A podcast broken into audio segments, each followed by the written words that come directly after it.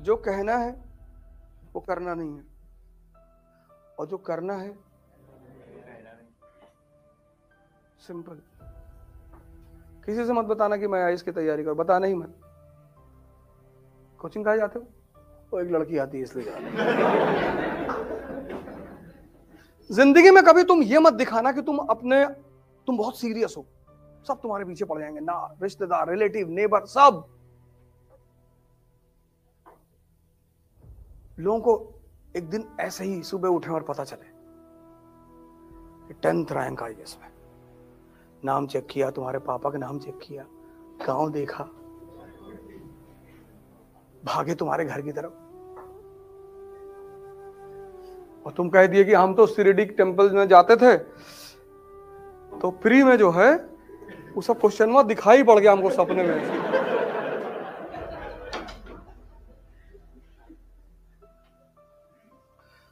युद्ध की सबसे बड़ी बात यह है कि तुम डिस्क्लोज मत करो कि तुम क्या कर रहे हो।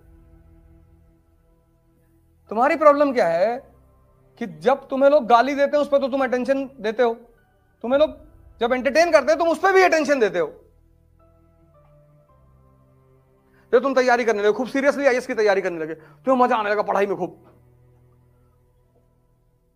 पड़ोस के लड़के को नहीं आ रहा है। अरे यार ये तो वर्मा बहुत पड़ रहा है। बोले पर तब? बोले, बताते रुको। बोले, वर्मा? बोले हाँ। गोवा चलोगे?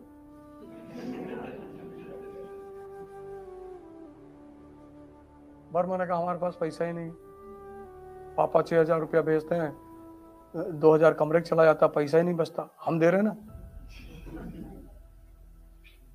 अब दोस्ती में पैसा लाओगे? अब वर्मा के दिमाग में आया कि एक हफ़्ता गोवा में हराम खोरी मज़ा लिया जाएगा।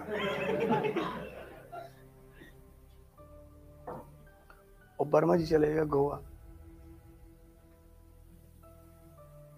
ये सोच के गए कि मेरा पैसा थोड़ी लग रहा है। बर्बाद करने के लिए इन्वेस्टमेंट भी करनी पड़ती है कभी कभी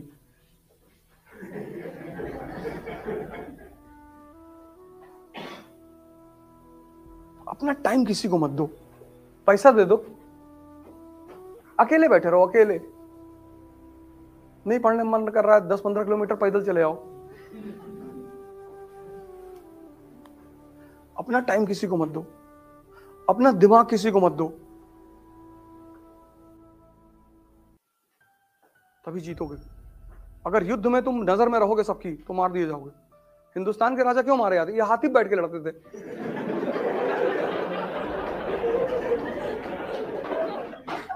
इनका मेन वजह यही था। पहला बैटल ऑफ़ पानीपत क्या है? इब्राहिम लोधी हाथी बैठा हुआ है। जब सब बजाज सुपर पे बैठे हैं स्प्लेंडर पे बैठे, तू भी बैठ। अब जो आदमी बैटलफील्ड में हाथी में बैठा उस पर निशाना लगाना कितना आसान है। 1556 second battle of Panipat. Hemu, हाथी बैठा हुआ है। इन विदेशियों को, भारतीयों को हराने में टाइम नहीं लगा। क्योंकि चेस के गेम में अगर राजा गया तो खेल खत्म। राजतंत्र में और चेस के गेम में अगर राजा गया तो खेल खत्म। ये हिंदुस्तानियों की सबसे बड़ी कमज़ोरी थी।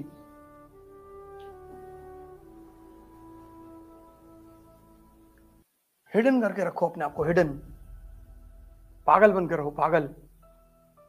उल्टा करके अखबार पढ़ो। कि लोग समझ लें कि पूरा पागल है, इससे तो कुछ हो ही नहीं पाएगा।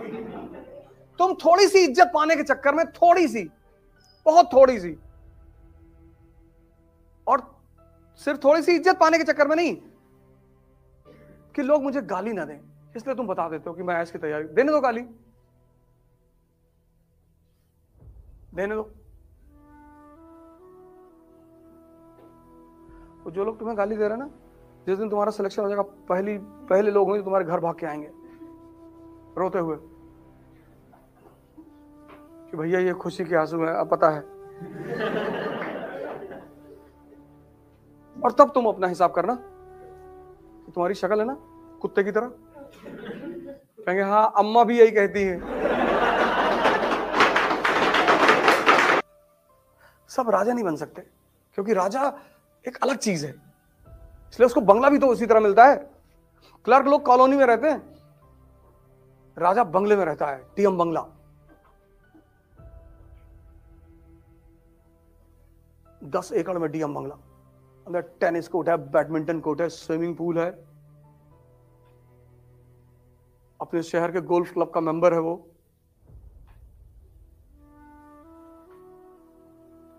टोल टैक्स नहीं देता।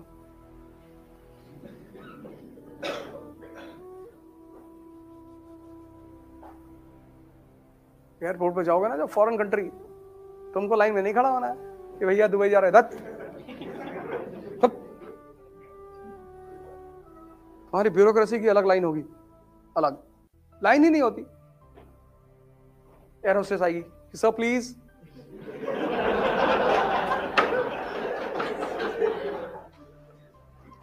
तुमको अभी लग रहा है कि तुम बड़ी मेहनत कर रहे हो। कुछ नहीं करो जो तुम पाने जा रहे हो ना, उसके आगे ये मेहनत कुछ है ही नहीं।